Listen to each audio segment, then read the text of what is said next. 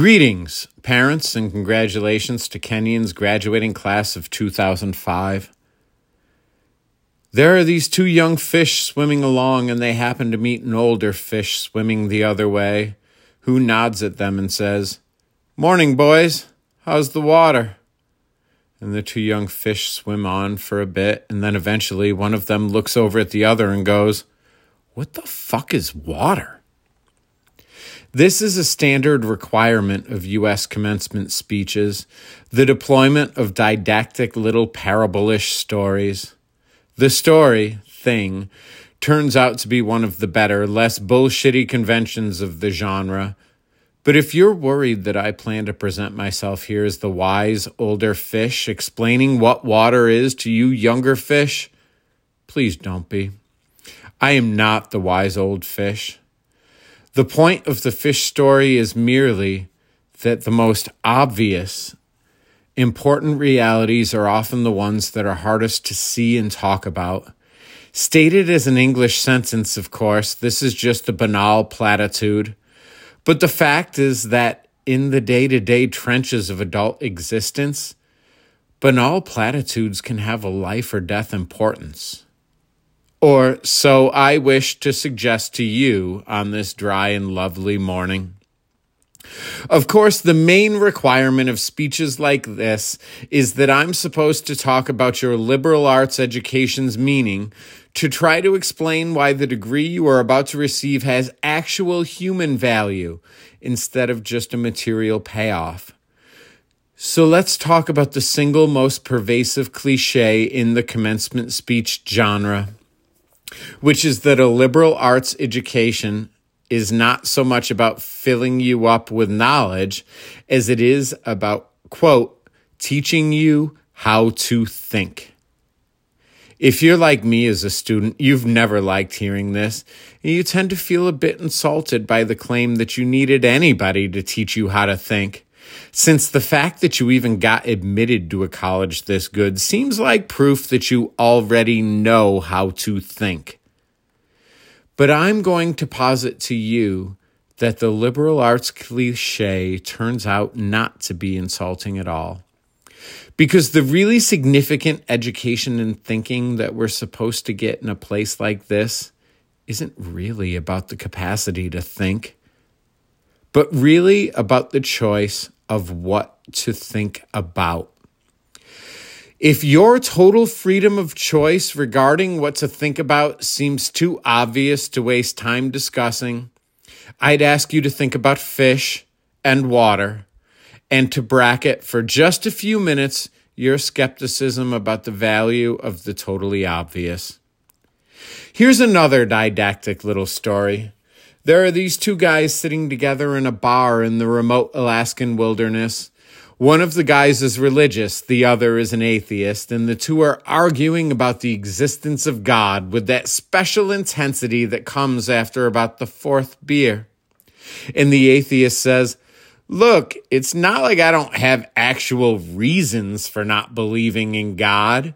It's not like I haven't ever experimented with the whole God and prayer thing.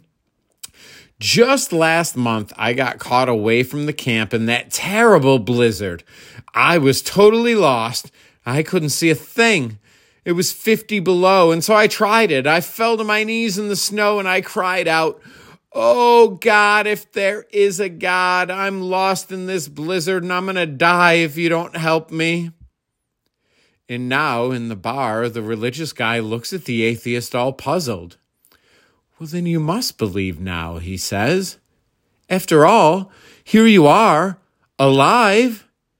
The atheist just rolls his eyes. No, man, all that was was a couple Eskimos happened to come wandering by and showed me the way back to camp. It's easy to run this story through a same kind of a standard liberal arts analysis. The exact same experience can mean two totally different things to two different people. Given those people's two different belief templates and two different ways of constructing meaning from experience. Because we prize tolerance and diversity of belief, nowhere in our liberal arts analysis do we want to claim that one guy's interpretation is true and the other guy's is false or bad? Which is fine, except we also never end up talking about just where these individual templates and beliefs come from. Meaning, where they come from inside the two guys. It's as if a person's most basic orientation toward the world and the meaning of his experience were somehow just hardwired, like height or shoe size, or automatically absorbed from the culture, like language. As if how he constructs meaning were not actually a matter of personal, intentional choice. Plus, there's the whole matter of arrogance. The non religious guy is so totally certain in his dismissal of the possibility that the passing Eskimos had anything to do with his prayer for help. True, there are plenty of religious people who seem arrogant and certain of their own interpretations, too. They're probably even more repulsive than atheists, at least to most of us. But Religious dogmatist's problem is exactly the same as the story's unbeliever blind certainty, a close mindedness that amounts to an imprisonment so total that the prisoner doesn't even know he's locked up. The point here is that I think this is one part of what teaching me how to think is really supposed to mean.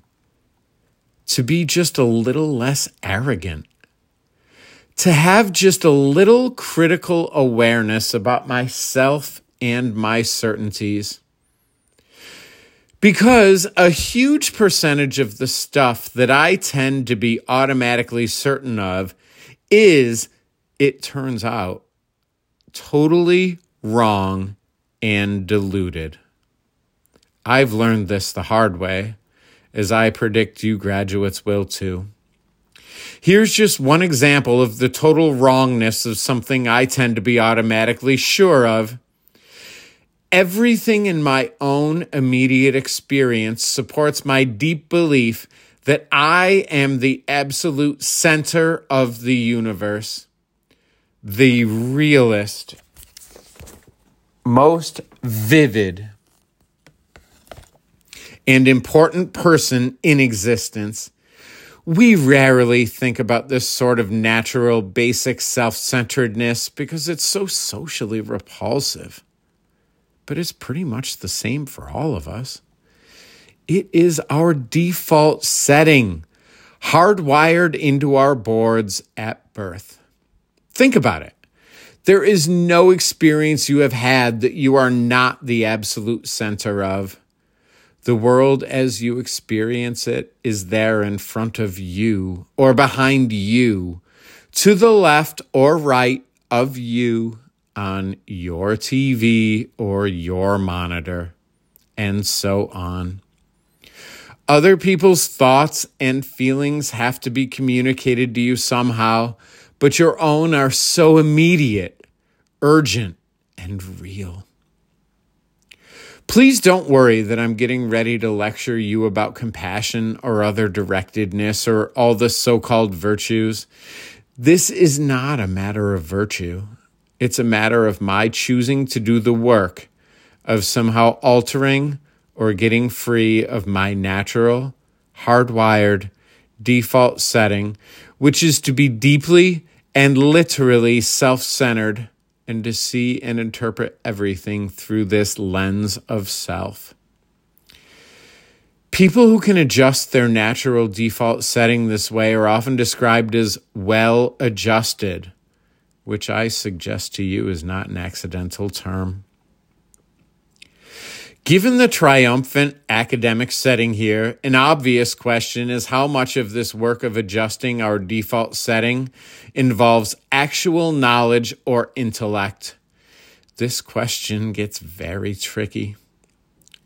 Probably the most dangerous thing about an academic education, at least in my own case, is that it enables my tendency to over intellectualize stuff to get lost in abstract argument inside my head instead of simply paying attention to what is going on right in front of me. Paying attention to what is going on inside of me. As I'm sure you guys know by now, it is extremely difficult to stay alert and attentive instead of getting hypnotized by the constant monologue inside your own inside your own head. It may be happening right now. 20 years after my own graduation, I have come gradually to understand that the liberal arts cliche about teaching you how to think is actually shorthand for a much deeper, more serious idea.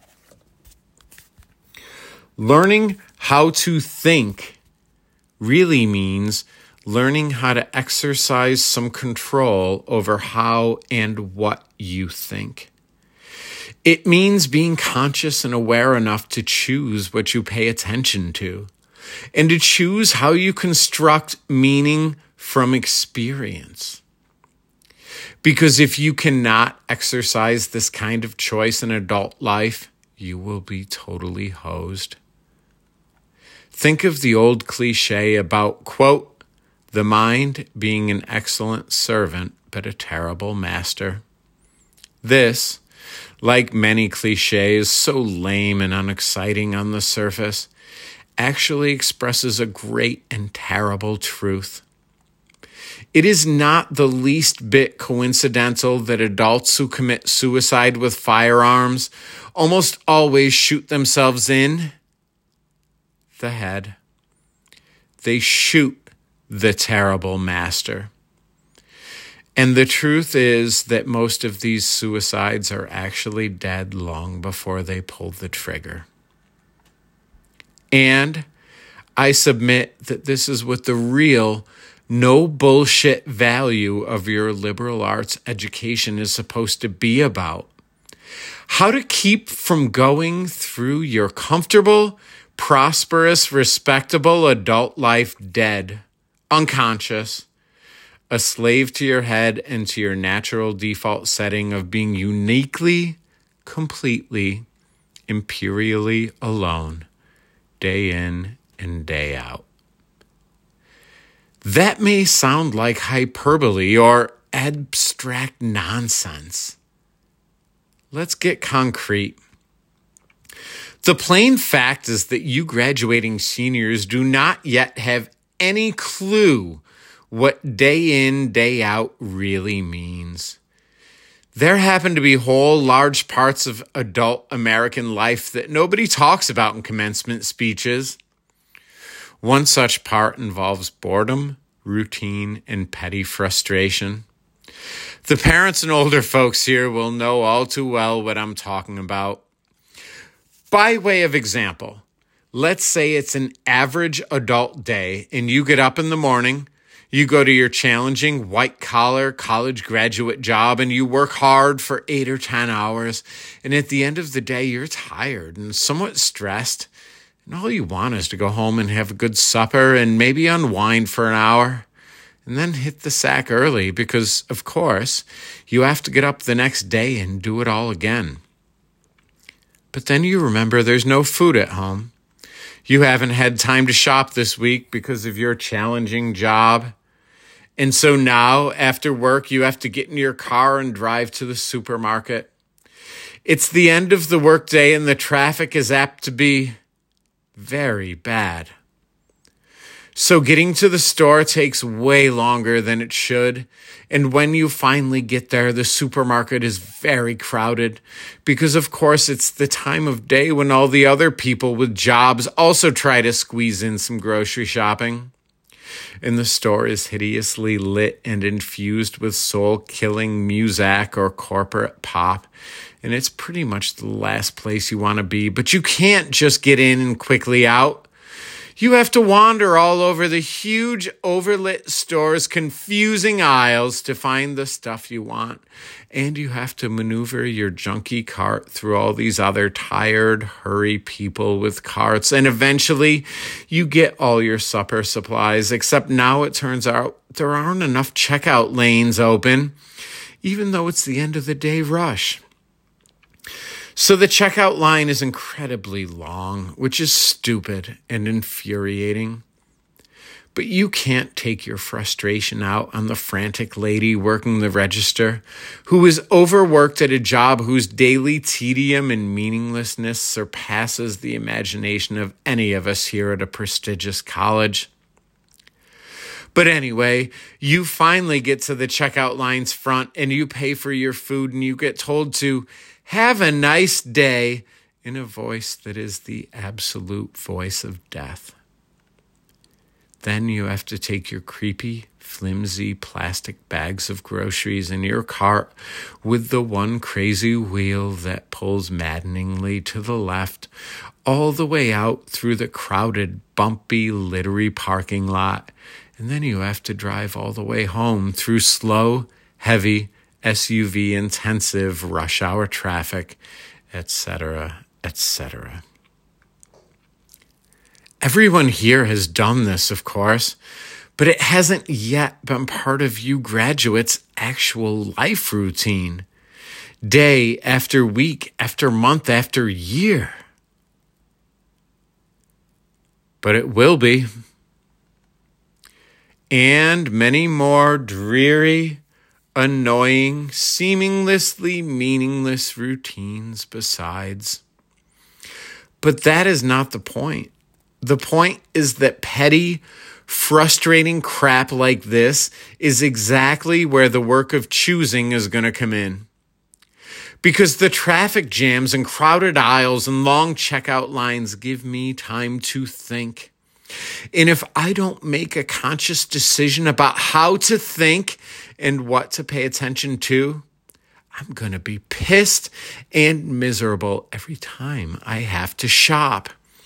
Because my natural default setting is the certainty that situations like this are really all about me, about my hungriness and my fatigue and my desire to just get home.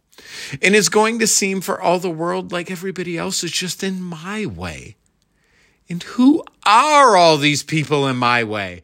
And look at how repulsive most of them are, and how stupid and cow like and dead eyed and non human they seem in the checkout line, or at how annoying and rude it is that people are talking loudly on cell phones in the middle of the line. And look at how deeply and personally unfair this is. Or, of course, if I'm in a more socially conscious liberal arts form of my default setting, I can sp- spend time in the end of the day traffic being disgusted about all the huge, stupid lane blocking SUVs and Hummers and V12 pickup trucks burning their wasteful, selfish 40 gallon tanks of gas. And I can dwell on the fact that the patriotic or religious bumper stickers always seem to be on the biggest, most disgustingly selfish vehicles driven by the ugliest, most disgustingly selfish vehicles.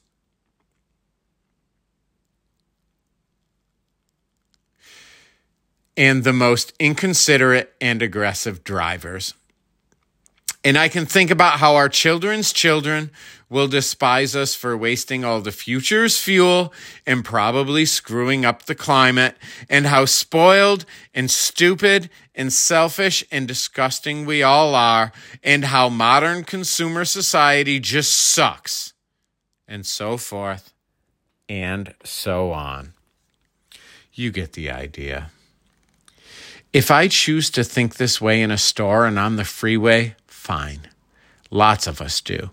Except thinking this way tends to be so easy and automatic that it doesn't have to be a choice. It's my natural default setting.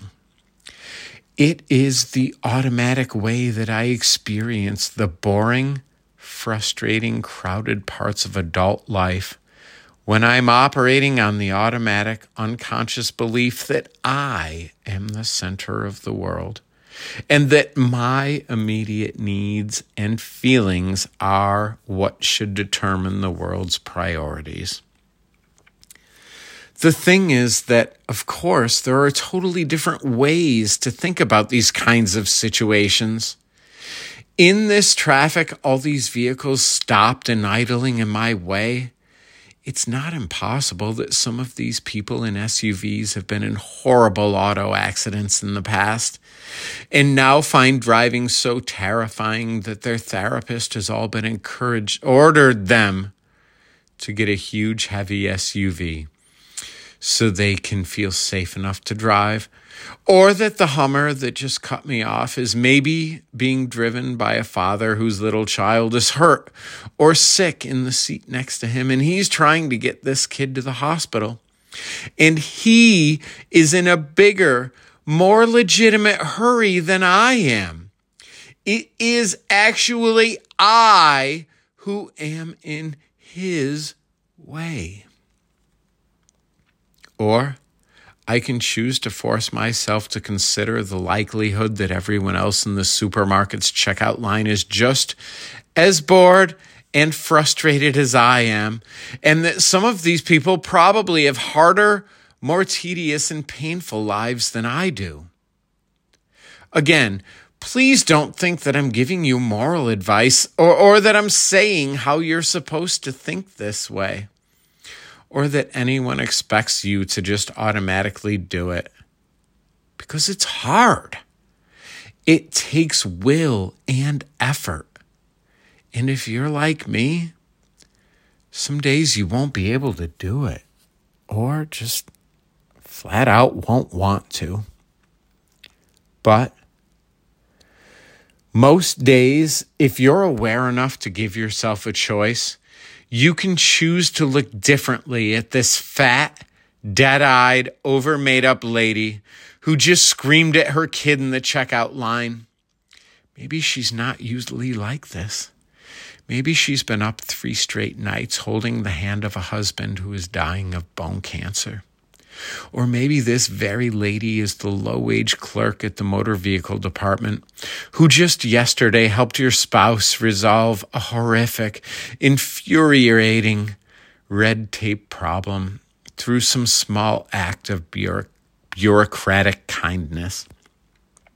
Of course, none of this is likely, but it's also not impossible. It just depends what you want to consider if you're automatically sure that you know what reality is and you are operating on your default setting, then you, like me, probably won't consider possibilities that aren't annoying and miserable. But if you really learn how to pay attention, then you will know there are other options. It will actually be within your power to experience a crowded, hot, slow, consumer hell type situation is not only meaningful, but sacred, on fire with the same force that made the stars. Love, fellowship, the mystical oneness of all things deep down. Not that that mystical stuff is necessarily true. The only thing that's capital T true is that you get to decide how you're going to try to see it. This, I submit, is the freedom of a real education, of learning how to be well adjusted. You get to consciously decide what has meaning and what doesn't. You get to decide what to worship. Because here's something else that's weird but true. In the day to day trenches of adult life, there is actually no such thing as atheism. There is no such thing as not worshiping. Everybody worships. The only thing we get is what to worship. And the compelling reason for maybe choosing some sort of God or spiritual type thing to worship, be it JC or Allah, be it Yahweh or the Wiccan mother goddess or the Four Noble Truths or some inviolable set of ethical principles, is that pretty much anything else you worship will eat you alive. If you worship money and things, if they are where you tap real meaning in life, then you will never have enough. Never feel you have enough. It's the truth. Worship your body and beauty and sexual allure, and you will always feel ugly. And when time and age start showing, you will die a million deaths before they finally plant you. On one level, we all know this stuff already. It's been codified as myths, proverbs, cliches, epigrams, parables, the skeleton of every great story. The whole trick is keeping the truth up front in daily consciousness. Worship power. You will end up feeling weak and afraid, and you'll need ever more power over others to numb you to your own fear worship your intellect, being seen as smart, you will end up feeling stupid, a fraud, always on the verge of being found out. But the insidious things about these forms of worship is not that they're evil or sinful. It's that they're unconscious. They are default settings. They're the kind of worship you just gradually slip into day after day, getting more and more selective about what you see and how you measure value without ever being fully aware that that's what you're doing. And the so called real world will not discourage you from operating on your default settings because the so called real world of men and money and power hums merrily, merrily along in a, po- in a pool of fear and anger and frustration and craving and worship of self. Our own present culture has harnessed these forces in ways that have yielded extraordinary wealth and comfort and personal freedom the freedom all to be lords of our tiny skull sized kingdoms alone at the center of all creation. This kind of freedom has much to recommend it. But of course, there are all different kinds of freedom. In the kind that is most precious, you will not hear much talked about much in the great outside world of wanting and achieving. The really important kind of freedom involves attention and awareness and discipline, and being able truly to care about other people and to sacrifice for them over and over in myriad petty, unsexy ways every day. That is real freedom. That is being educated and understanding how to think. The alternative is unconsciousness, the default setting, the rat race, the constant gnawing sense of having had and lost some infinite thing. Now, I know that this stuff probably doesn't sound fun and breezy and grandly inspirational the way a commencement speech is supposed to sound. What it is, as far as I can see, is the capital T truth with a whole lot of rhetorical niceties stripped away. You are, of course, free to think of it whatever you wish. But please don't just dismiss it as just some finger wagging Dr. Laura sermon. None of this stuff is really about morality or religion or dogma or big fancy questions of life after death. The capital T truth is about life before death. It is about the real value of a real education, which has almost nothing to do with knowledge and everything to do with simple awareness. Awareness of what is so real and essential, so hidden in plain sight all around us all the time that we have to keep reminding ourselves over and over. This is water. This is water.